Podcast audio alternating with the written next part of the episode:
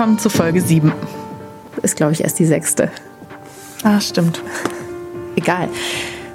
Ja, willkommen zu Folge 6. Ähm, wir wollen heute reden über das Thema Inklusion. Inklusion an Schulen hauptsächlich. Und wir haben dafür mh, zunächst mal ganz kurz mit einer Mutter gesprochen, die hat drei Kinder und lebt Inklusion im Prinzip jeden Tag. Und ähm, die wollen wir euch erstmal kurz vorspielen. Wir sind eine junge Familie aus Köln mit drei Kindern einer Sechsjährigen, welche mit dem Down-Syndrom lebt und eine inklusive Grundschule besuchen darf, einem Vierjährigen und einer Einjährigen ohne Förderbedarf, welche eine integrative Einrichtung besuchen. Für uns ist Inklusion so wichtig, weil wir der Meinung sind, dass nicht alle Menschen mit einem Förderbedürfnis per se auf eine Förderschule gehen müssen oder sollten. Für uns bedeutet Förderschule auch eine Art Schonraum. Wenn wir uns das Leben unseres Kindes anschauen oder unserer Kinder, dann hat keins davon in irgendeiner Weise einen Schonraum. Sie werden mit zwei Geschwistern groß und in einem völlig normalen Umfeld. Und ähm, das ist auch das Leben, welches unsere Tochter sehr wahrscheinlich irgendwann selbstständig leben darf. Und ähm, in dem wird es auch nicht nur kleine Gruppen mit Menschen mit Behinderungen geben, sondern das Leben mit Menschen, die alle sehr unterschiedlich und sehr vielfältig sind. Und ja, das ist halt das wahre Leben. Worüber ich auch wirklich, wirklich, wirklich sehr froh bin oder ja sogar sehr dankbar, dass meine anderen beiden Kinder ohne Förderbedarf inklusive und integrative Einrichtungen äh, besuchen können. Sie werden völlig selbstverständlich damit groß, dass einfach jeder Mensch anders ist und dass das einfach die normalste Sache der Welt ist. Und aus diesem Grund heißt für mich Inklusion einfach eine Zukunft mit vielen jungen Menschen, welche eine unglaubliche soziale Kompetenz mit auf den Weg bekommen. Pop the Bubble. Pop the Bubble. Pop the Bubble. Ein Podcast von Sina Fröndrich und Marina Schweizer. Episode 6. Nix mit gemeinsamem Lernen. Warum ein Lehrer gegen die Inklusion ist. Ja, und so wie Sie denken wir eigentlich auch, nur dass wir eben nicht so viel direkt damit zu tun haben. Genau, bisher. genau. Und ähm, sie beschreibt ja auch ganz schön, dass eigentlich alle Kinder davon profitieren, sowohl das Kind mit Förderbedarf und ähm, aber eben auch die beiden Kinder, die keinen Förderbedarf haben, die eben von Anfang an lernen, jeder Mensch ist anders. Und das ist ja eigentlich eine Idee oder eine Vorstellung der Gesellschaft, die wir hundertprozentig unterschreiben würden. Und ich finde auch generell, wir haben viel zu wenig Berührungspunkte oft im Alltag mit geistig oder körperlich beeinträchtigten Menschen und ich bin der festen Überzeugung, dass es jedem von uns gut täte, wenn er sich da ein bisschen besser auskennen würde. Ja, und wo, wenn nicht den Grundstein in der Schule legen? Also wir sind für Inklusion. Genau. Und ich glaube auch, dass es ganz wichtig ist, dass wir auch nicht drüber sprechen, dass da irgendjemand auf der Strecke bleibt, so per se und uns vielleicht so von ein paar ganz, ganz wenigen Einzelfällen unbedingt ausbremsen lassen, weil gerade dieser Mehrwert, dass alle davon profitieren können, wenn es auch nicht in so einer klassischen schulischen Bildung ist, finde ich total wichtig. Und unser Gesprächspartner hat erstmal für uns so den Eindruck vermittelt, dass er das ganz anders sieht. Michael Felten heißt er. Genau, Michael Felten hat einen Blog und der heißt, Moment, muss ich kurz gucken. Inklusion als Problem. Der Titel spricht, glaube ich, erstmal für sich, aber alles weitere haben wir ja mit Michael Felten an einem schönen Nachmittag in meinem Wohnzimmer besprochen. Ja, ich bin 40 Jahre Lehrer gewesen, ungefähr 40 Jahre, und habe schon in den letzten 20 Jahren publizistisch auch zum Thema Schule und Bildung gearbeitet habe mich speziell auch mit den Problemen von Schülern beschäftigt, denen das Lernen nicht so leicht fällt, die irgendwelche äh, Sorgen da haben, irgendwelche Beeinträchtigungen. Habe am Gymnasium gearbeitet, da war das eher ungewöhnlich, dass ein Lehrer sich um die schwachen Schüler gerne kümmert. Ich habe das Thema Inklusion lange unterschätzt. Ich habe dann irgendwann gemerkt, da beginnt oder da ist im Werden irgendwie eine große Veränderung steht da an im Bildungssystem. Und als ich darüber genauer begonnen habe nachzudenken, habe ich gedacht, da kann eine ganze Menge nicht mit stimmen. Weil die Grundidee der Inklusion ist ja, möglichst alle Schüler gemeinsam zu unterrichten. Und jetzt kommen Sie irgendwann an den Punkt, an dem Sie sagen, Sie sehen Inklusion auch als ein Problem. Das ist ja der Titel Ihres Blogs zumindest. Wann haben Sie ein Problembewusstsein genau entwickelt und warum sehen Sie ein Problem? Ja, zum einen deshalb, weil ich eben gemerkt habe, da nimmt jetzt etwas Formen an. Also zum Beispiel wurde in NRW das Schulrecht äh, geändert 2013. Da wurde die Inklusionsschule zum Regelfall erklärt, ohne dass jetzt irgendwie die Ressourcen für an Lehrern, an Räumen und so weiter, an Fortbildung der Regelschullehrer schon äh, geschehen wäre. Das war das eine. Dann hatte ich aber eben im Vorfeld schon gesehen, weil ich mich hm, an meiner Schule vom Gymnasium besonders um die schwächeren Schüler versucht habe zu kümmern, schon da war es mir unmöglich, allen Schülern in einer Klasse gerecht zu werden. Den ganz Guten, den durchschnittlich Guten und den Schwachen. Und dann hatte ich das Gefühl, um wie viel schwerer muss das sein? Äh, und ist das nicht unmöglich, wenn es jetzt die ganze Bandbreite oder fast die ganze Bandbreite eines Altersjahrgangs wäre? Denn darauf sollte es hinauslaufen. Das heißt, das ist für Sie dann eher ein strukturelles Problem, weil wenn Sie sagen, Sie haben sich ja sowieso immer schon um die schwachen Schüler, Schülerinnen gekümmert, dann sind Sie ja eigentlich eher sogar oder wären Sie ja eigentlich eher prädestiniert gewesen. Waren Sie ein Inklusionsfreund ursprünglich? Nein, ich war neutral oder äh, auch ich habe es zu wenig überschaut. Und dann habe ich mich aus dieser Lage, die ich jetzt gerade skizziert habe, versucht genauer damit zu beschäftigen habe dann auch von ersten Schulen schon gehört, ähm, an die jetzt sowohl Förderschullehrer abgeordnet wurden und an die jetzt Förderschulkinder kamen, habe genauer mitgekriegt, welche Schwierigkeiten da entstehen. Habe dann gemerkt, dass da eine bildungspolitische Entwicklung äh, jetzt in Gang gesetzt wurde, die aus verschiedenen Gründen grundsätzlich meines Erachtens falsch ist. Der Grundgedanke, den finde ich richtig. Insofern äh, könnte ich den Begriff, äh, ich habe Sympathien, sagen wir mal so, ich habe Sympathien für die Idee, äh, die Kinder möglichst lange, möglichst viel gemeinsam lernen zu lassen. Aber nicht dann, wenn einzelne Kinder oder einzelne Kinder, Schülergruppen beginnen darunter zu leiden, weil sie zum Beispiel äh, zu wenig gefordert sind oder weil sie zu wenig Unterstützung bekommen. Und dieses Inklu neue Inklusionskonzept, wie es in Nordrhein-Westfalen eine Zeit lang dann sehr radikal verfolgt worden ist, sah ja vor, man möchte möglichst viele Förderschulen schließen. Das heißt also die Situation, wo es kleine Klassen gab, wo ein speziell ausgebildeter Sonderpädagoge nur mit Schülern, die diese eine Art von Beeinträchtigung hatten in unterschiedlichem Ausmaß, wo der die ganze Zeit, die ganze Woche nur für die da war. So, das sollte jetzt verändert werden, dahingehend, dass diese Kinder im Grunde verstreut würden in die Regelschulklassen des Umfeldes und der Lehrer auch verstreut würde, nämlich dann fährt er fünf Stunden dahin zu der Schule und zehn Stunden dahin, mit dem Ergebnis, dass diese Förderkinder den größten Teil der Woche eigentlich ohne die Betreuung waren, die sie brauchten. Dann hat man gedacht, naja, die Regelschullehrer, die können sich dann mit um die kümmern, die müssen dann Fortbildungen machen. Das waren dann vielleicht so klar Wochenendseminare oder sowas.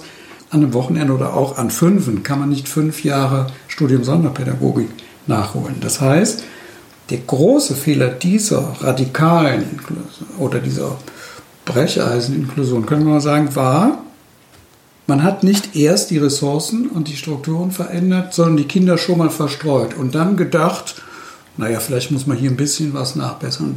Die strukturelle Sache, finde ich, ist ja das eine. Ne? Das mhm. ist ja jetzt aber auch nicht der Grund, warum die einen für und die anderen gegen Inklusion sind, weil es ja wahrscheinlich, okay, man kann dann sagen, die Regierung gibt nicht genug Geld oder wie auch immer, deshalb funktioniert es nicht. Aber die Frage, ob das gelingen kann und ob es wichtig ist, dass man gemeinsames Lernen so breit wie möglich ermöglicht, ist ja eine andere. Und das haben Sie gerade angesprochen, dieses Inhaltliche. Sie sind eher dafür, dass Kinder mit Sonderschulpädagogischem Bedarf auch an Sonderschulen unterrichtet werden von diesen Lehrern, die so ausgebildet sind. Wenn die Beeinträchtigung dieser Kinder so stark wäre, dass sie in einer Regelklasse entweder zu wenig Förderung bekämen oder einen zu großen Abstand zu den anderen empfinden würden, der sie dann eher als Schlusslichter die ganze Zeit da stehen ließe. Aber sind Sie nicht, wenn wir die, diese Kinder ähm, an den Förderschulen lassen, nicht automatisch Schlusslichter in der Gesellschaft, weil ja viele, also ich, irgendwie die meisten an der Förderschule machen gar keinen Abschluss? Also mit der Abschlussquote an den Förderschulen, das ist sehr unterschiedlich. Das hängt extrem vom Umfeld, ähm, vom regionalen Umfeld und auch von den Lehrern ab. Natürlich haben Förderschüler, egal ob sie von der Förderschule kommen oder ob sie an der Regelschule sind, wenn sie denselben Fähigkeitsstand erreichen durch die beiden Schulformen, dann haben sie hm, vergleichbare Chancen, nämlich vergleichsweise schlechtere.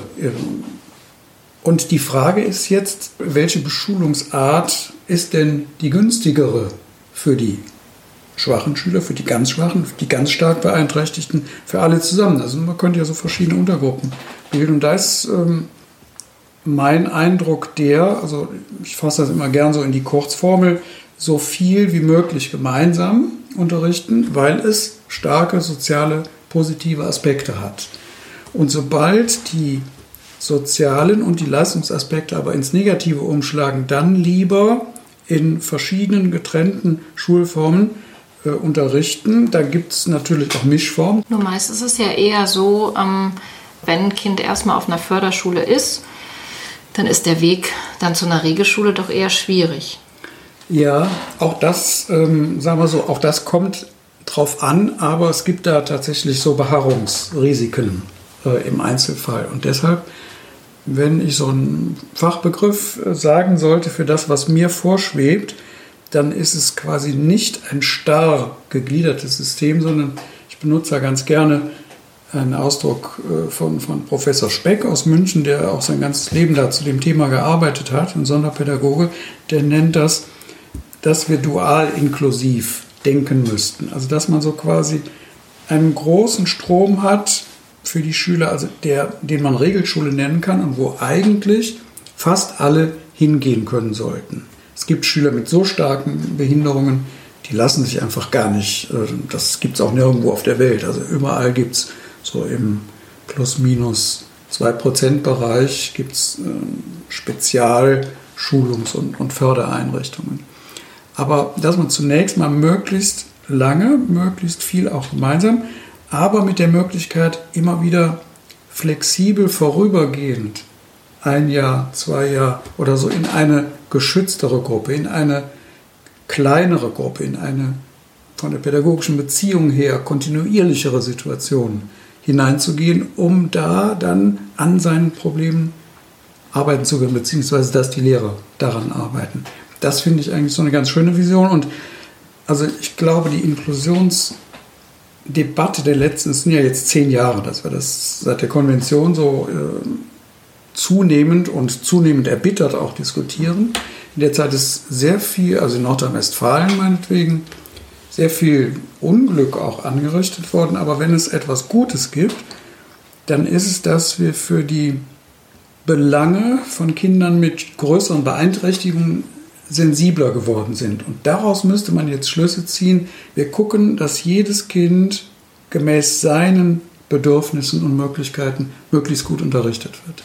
Das alles lässt sich aber nur mit viel mehr Lehrern realisieren. Und ich habe gestern noch darüber nachgedacht, eigentlich ist das, was hier in NRW passiert, ist so, also es ist so, als würden wir jetzt sagen, okay, also mit den Autos, das ist so eine Belastung fürs Klima, wir schaffen die jetzt einfach ab und fahren alle mit der Bahn, mit dem Rad oder zu Fuß. Und zwar auf einen Schlag und ohne zehnmal so viel Züge fahren zu lassen, 50 Mal so gut die Radwege auszu... So, es würde alles zusammenbrechen. Und genau das fand in Nordrhein-Westfalen an ganz vielen Haupt- und Realschulen statt. Und das ist eine ganz ungünstig. Es war so falsch. Man hat es genau falsch rum gemacht. Eine Art Aktionismus, weil es um Menschen geht und weil irgendwie dieser Gedanke des Gemeinsamen und des Inklusiven für die meisten eigentlich was ist, das man gar nicht ablehnen kann, weil man ja auch wirklich argumentieren kann, dass alle davon profitieren. Das wäre ja auch wirklich unsere Haltung.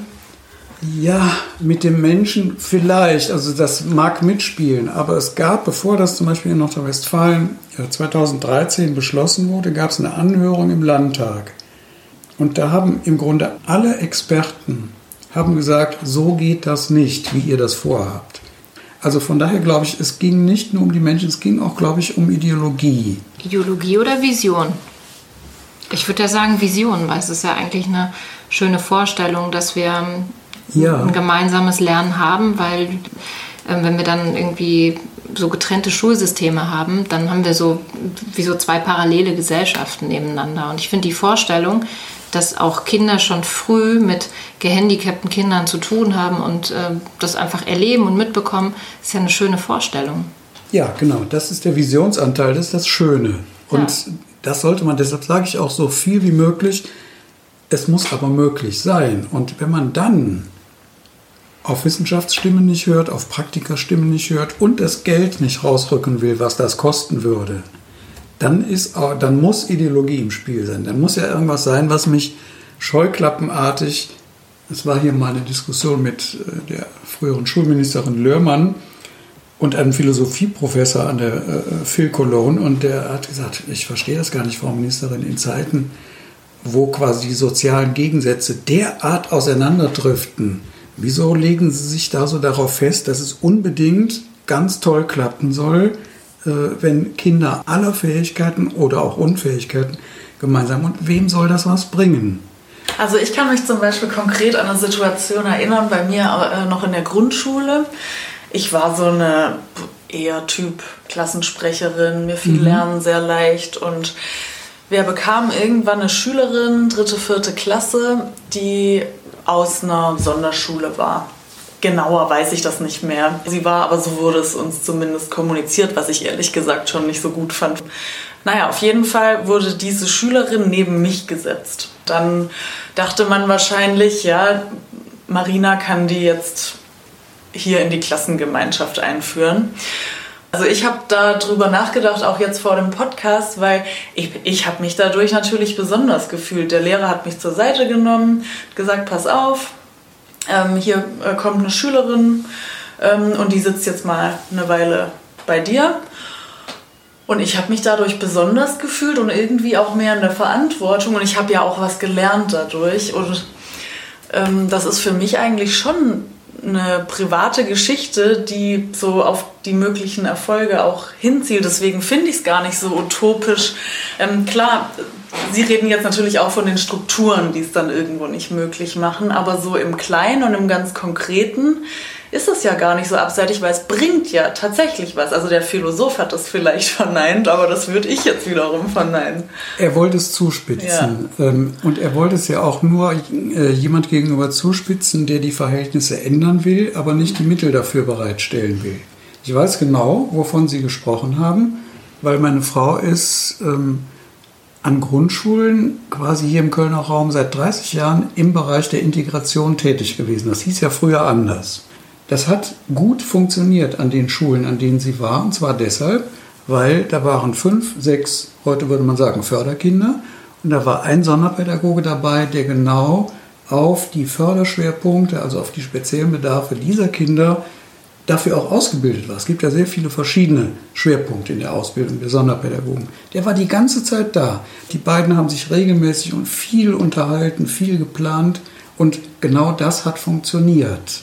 Und das ermöglicht dann zum Beispiel diese schönen Erfahrungen, äh, von denen Sie vollkommen zu Recht erzählen, dass das jetzt alle, alle betreffen soll und dass das mehr oder weniger chaotisch und unorganisiert verläuft. Das ist das, es gibt viele Schulleiter, die in Interviews gesagt haben, jetzt habe ich noch mal gerade was von diesem Film äh, Kinder der Utopie, das, weil das Wort jetzt ja auch äh, nahe lag von einer Berliner Integrationsschule, Kinder, die dahin gegangen sind, haben sich nach zwölf Jahren nochmal getroffen und darüber ist ein Film gedreht worden. Und viele, auch Eltern, denken heute, wenn ich mein Kind in den gemeinsamen Unterricht, ins gemeinsame Lernen, dann ist es da so, wie man das von früher kennt, so geordnet, so wohl sortiert, so gut ausgestattet. Dieser Schulleiter äh, sagt heute, das könnten wir heute gar nicht mehr machen. Wir haben heute nur noch so wenig Mittel, so wenig Lehrer So. Das heißt also, Sie würden eigentlich sagen, ähm, wir wollen Inklusion, Integration, aber wir schaffen es nicht. Also ich würde sagen, im Moment gibt es überhaupt nicht die Mittel dafür. Es gibt die Lehrer nicht und es gibt auch die Geldmittel nicht. Und für alles weitere, für alle weiteren Entwicklungen würde ich es richtig finden, dass man behutsam vorgeht. Zum Beispiel gibt es, jetzt sage ich mal ein Gegenbeispiel zu NRW, Bayern. Und die haben es so gemacht. Eltern sollen eigentlich darüber entscheiden können, wo soll mein Kind beschult werden. Hauptschulen sind leergefegt. Ähm, die haben so gesagt, wir können doch verschiedene Dinge anbieten. Erstens wollen wir versuchen, in jedem Kreis zumindest eine Förderschule von jedem Typ aufrechtzuerhalten. Wir wollen aber gleichzeitig auch äh, an Regelschulen aller Formen, also aller Schulformen, wollen wir, ähm, dass es in jedem Kreis ein, mindestens eine Inklusionsschule gibt. Und davon gibt es jetzt wieder Untervarianten. Zum Beispiel kann eine solche Schule auch so aussehen, dass sie eine eigene Klasse hat, in der nur meinetwegen also Förderschüler mit ähm, dem Förderschwerpunkt Lernen sind. Also eine Sonderklasse an der Regelschule. Die werden in den meisten Fächern dann entsprechend ihrem Tempo und so weiter unterrichtet, haben aber möglichst viele Kontakte zu einer Regelschulklasse und das nennt sich dann Partnerklasse. Oder eben, äh, dass Förderschüler in Regelschulklassen äh, aufgenommen werden, wenn da die sonderpädagogische Betreuung und Absprache gut genug ist. Also es wäre ganz vieles denkbar. Die Frage bei dieser Auslagerung, die sich mir da einfach immer stellt, also wenn man dann zum Beispiel nochmal so eine kleine Satellitenklasse oder wie auch immer bildet, ist ja, warum muss das dann eigentlich wirklich sein? Wenn man mal davon ausgeht, dass Kinder in der Grundschule das ja oft schon sehr gut selbst differenzieren, welches Lernniveau sie wählen, wenn sie zum Beispiel eine Aufgabe bekommen. Also in Grundschulen wird es ja oft praktiziert, dass man sagt, hier, das hier sind die Plusrechenaufgaben und ihr könnt euch zwischen 1 und 5 jetzt gerade zum Üben aussuchen. Ne? Und der, der stark ist in Mathe, weiß schon, ich wähle immer die 5 und das ist das, was mir Spaß macht. Ähm, und das wird ja dann gar nicht mehr praktiziert, wenn es zum Beispiel an die weiterführenden Schulen geht. Also könnte man das nicht eigentlich in so einer Inklusionsklasse wirklich in diesem einen Topf Klasse genauso weitermachen, wenn es lernbehinderte Kinder zum Beispiel gibt, wenn man Aufgaben stellt, dass man einfach sagt, hier, ich kann dir eine besondere Aufgabe geben dafür und so. Das müsste natürlich aus einem Wissenspool kommen. Das kann nicht jeder Lehrer selbst vorbereiten, weil sonst bereitet man ja nur noch vor. Aber die Frage ist ja, ob es diese Ausdifferenzierung außerhalb einer Klassengemeinschaft überhaupt braucht. Das, wie Sie es gerade skizziert haben, dass die Kinder, dass das gut funktioniert, dass die Kinder quasi ihr Level immer selber wählen. Das kann ich so nicht bestätigen. Oder der Lehrer es zumindest mitleidet. Ja, ja, im Kleinen, also sagen wir so, je jünger die Schüler sind, um in so kleineren Zeitsegmenten geht das. Aber da ist doch sehr stark gefragt, zunächst mal die, ähm, die, die Fachlehrerexpertise, also was für Dinge, so, das zwei, dann gibt es ein Teilproblem dabei, die Schwächeren, die nehmen sich oft dann Aufgaben, die nicht ihrem, ihren Möglichkeiten entsprechen würden, sondern lieber was weniger trauen sich das dann nicht zu. Wenn das irgendwie stärker in einem Lehrerkontakt irgendwie mit Ermunterung, Zuweisung, wie auch immer, äh, ablaufen würde, dann können die mehr schaffen. Und mh, hm, Grundschulstoff ist das eine, Stoff der weiterführenden Schule ist was anderes. Da gehen so die, die Fähigkeiten, mit Stoffprogression umzugehen, die gehen doch sehr auseinander. Darunter haben auch alle Gesamtschulversuche ja schon damit haben sie zu tun, manche haben darunter zu leiden und haben dann nach einiger Zeit ähm, bedauernd auch wieder so eine Gruppendifferenzierung in den Kernfächern eingeführt, die meisten, ähm, weil die Unterschiede zwischen den Kindern so groß werden, dass die einen fast nur noch sich überfordert fühlen und die anderen sich fast nur noch gelangweilt fühlen. Und wenn sie jetzt zwei Lehrer hätten, durchgehend, dann wäre mehr möglich. Sag noch nicht, okay, dann würde ja, alles ja. gehen, aber dann wäre mehr möglich. Das, davon bin ich jetzt mal ausgegangen, so. ja. Ja, aber wenn wir jetzt schon für das normale Prinzip zu wenig haben, also ich glaube, es gibt, äh, eigentlich müsste man jetzt erstmal hingehen und fünf Jahre lang, ja, es ist so schön, irgendwo an die Wege und Zäune und, und dann kann man in diesen Dingen weitergehen. vielleicht hätten Sie dann Ihren Blog nicht Inklusion als Problem nennen sollen, weil dann steht da schon so das Wort Problem und man fühlt sich abgeschreckt. Also das ist jetzt einfach ja. so ein ketzerischer Nein, Gedanke, den ich mal einwerfe. Ich glaube, ich glaube auch als Eltern, habe ich auch gedacht, als Eltern würde ich auch denken, der hat ein Problem mit meinen Kindern. Ja, mit meinem Kind. Ja, ja, gut, das ist jetzt ansprechen. Also warum habe ich das so genannt? Bis dahin gab es so gut wie keine kritischen Stimmen zur Inklusion. Es war aber, das Land war voller Probleme, weil mir äh, haben die Kinder und dieser Beruf sehr viel Spaß gemacht, hat mir sehr am Herzen gelegen. Ähm, aber es ist für die Kinder furchtbar. Für einen Großteil der Kinder waren diese Extremversuche wie hier furchtbar. Weil sie im Prinzip einfach nicht, äh, weil dann niemand mehr richtig betreut wurde. Ja. Das, ja das Interessante ist, ähm, dass in verschiedenen Umfragen, da kommt raus, dass die Eltern zunächst mal diesem Inklusionsprinzip sehr positiv gegenüberstehen. Und wenn ihr eigenes Kind an inklusiven Schulen unterrichtet wird oder sie Kinder im Bekanntenkreis haben, dann steigt die Skepsis stark an. Also ich glaube nicht, dass die, klar, so, eine Assoziation könnte, hm, muss ich überhaupt darüber nachdenken, könnte äh, auf den ersten Moment ein Problem sein, aber mir ist eigentlich dran gelegen, also so habe ich dann diese äh, Plattform verstanden, diese Website, ähm, dass sie Informationen bereitstellen und daraus sollen die Leute irgendwie Schlüsse ziehen können. Und da habe ich das Gefühl, da haben Eltern, da haben überhaupt wir alle äh, ein Recht drauf, äh, das zu erfahren. Das war die Idee dahinter. Also neuer Titelvorschlag, wie Inklusion gelingen könnte.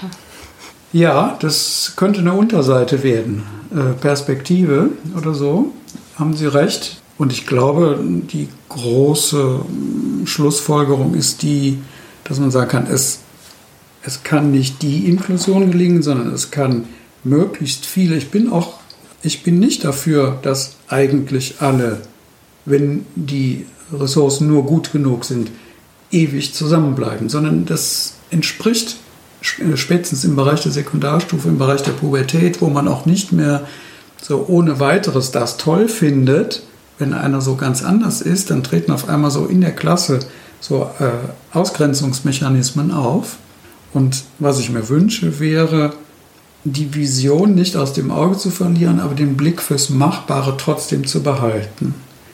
Aber mehr Gemeinsamkeit würde doch ähm, unsere Gesellschaft, das da sind ja. wir wieder bei der Utopie, ja. ähm, doch stärken. Ja. Also wenn Sie sagen, da gibt es Ausgrenzungstendenzen. Ne? So genau. Ja. Also das könnte ja eigentlich auch das Verantwortungsgefühl eines jeden Schülers, Schülerin ja. stärken, zu sagen, da wird jemand ausgegrenzt, da unterstütze ich jetzt nicht, da mache ich nicht mit. Bestimmte Dinge lassen sich aber Schüler zum Beispiel nicht vorschreiben. Die reagieren die vielleicht brav. Da muss man auch irgendwie ein Gespür dafür kriegen, wann überfordert es die und wann passt es letztlich auch gar nicht mehr zu dem Behindertenkind? Es gibt eine schöne Sendung auch, wo ähm, eine Gruppe von blinden Schülern, die äh, inklusiv unterrichtet wurden, interviewt werden. Und da finden sich sehr interessante Passagen, die sagen, also man hat sich unheimlich um uns bemüht. Es gab da gewisse Differenzen. Wir wollten dann teilweise einfach auch miteinander sein. Und wir wussten genau, bestimmte Dinge versteht ihr nicht und es ist toll, dass ihr uns helft und äh, so, aber manchmal wollen wir auch gar nicht geholfen. So, das ist ein sehr, sehr diffiziles Gefühl. Aber da könnte ich jetzt sagen, das ist ja unter Mädchen und Jungs in einem gewissen Alter mhm. ähnlich. Mhm. Und die sind ja trotzdem zusammen in der Klasse, außer vielleicht im mhm. Sportunterricht. Mhm. Also deshalb bin ich auch für das Mehr. Ja. Ist gar kein Problem, aber das Totale halte ich nach allem, was ich weiß, im Moment für unrealistisch und nicht nur wegen der Ressourcen. Aber, das Totale, da sind wir jetzt, nur um es nochmal zu verstehen, da sind wir jetzt nur bei wirklich 2% oder so, die einfach so viel Aufmerksamkeit vielleicht brauchen oder so viel spezielle Behandlung, dass sie jeden Unterricht praktisch so massiv stören würden, dass es nicht Zum geht. Beispiel. Also da geht es Ihnen jetzt wirklich nicht darum, dass man sagt, ähm, Menschen mit Autismus oder mit Lernschwierigkeiten, ich habe leider mhm. die ganzen Fachbegriffe nicht so parat, mhm. aber also da geht es jetzt nicht darum, dass man die nachher auf eine Sonderschule schickt, weil die speziellere Betreuung brauchen oder anders sind. Äh, ich würde auch da so wieder sagen, es kommt drauf an. Auch das mit dem Autismus kann so stark sein. Ich habe jetzt noch ein neues Buch von einer Bremer Lehrerin rausgekommen, die auch in diesen Bezügen lange gearbeitet hat und die sagt, ähm, es gibt Schüler, die halten eine Restklasse von, egal ob das jetzt 19 oder 24 oder 29, die halten das nicht aus, die werden wahnsinnig dabei. Verschiedene Fachleute kann ich nur zitieren, die sagen, es ist eine grobe Unterschätzung auch dieser persönlichen Schicksale, der Schwere dieser Schicksale, wenn man die ähm, meint, mit viel gutem Willen, vielleicht noch ein bisschen mehr Ressourcen, aber zugunsten einer so tollen Vision in so einen Gesamtladen reinpressen zu können. Das kann sein, dass das ein Kind wirklich kränker macht und das darf nicht dabei rauskommen. Da muss man sehr realistisch einfach sein und trotzdem sowas wie das Unmögliche, so gut es geht, probieren, klar.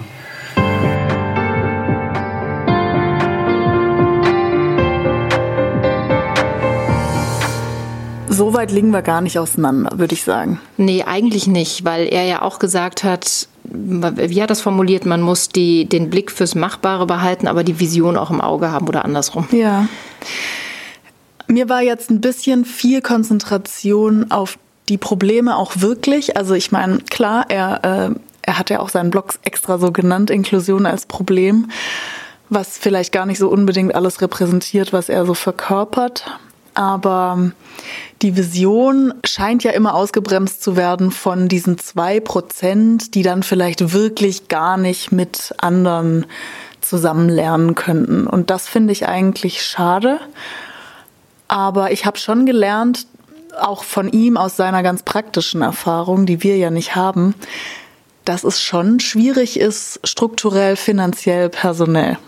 Ja, und da hat er natürlich auch vollkommen recht. Also was nutzt uns die Vision, wenn wir am Ende dann die Mittel nicht haben? Das, ich würde nur, also an einer Stelle ähm, im Nachhinein jetzt wirklich noch deutlicher widersprechen und das ist dieser Fokus auf Leistung.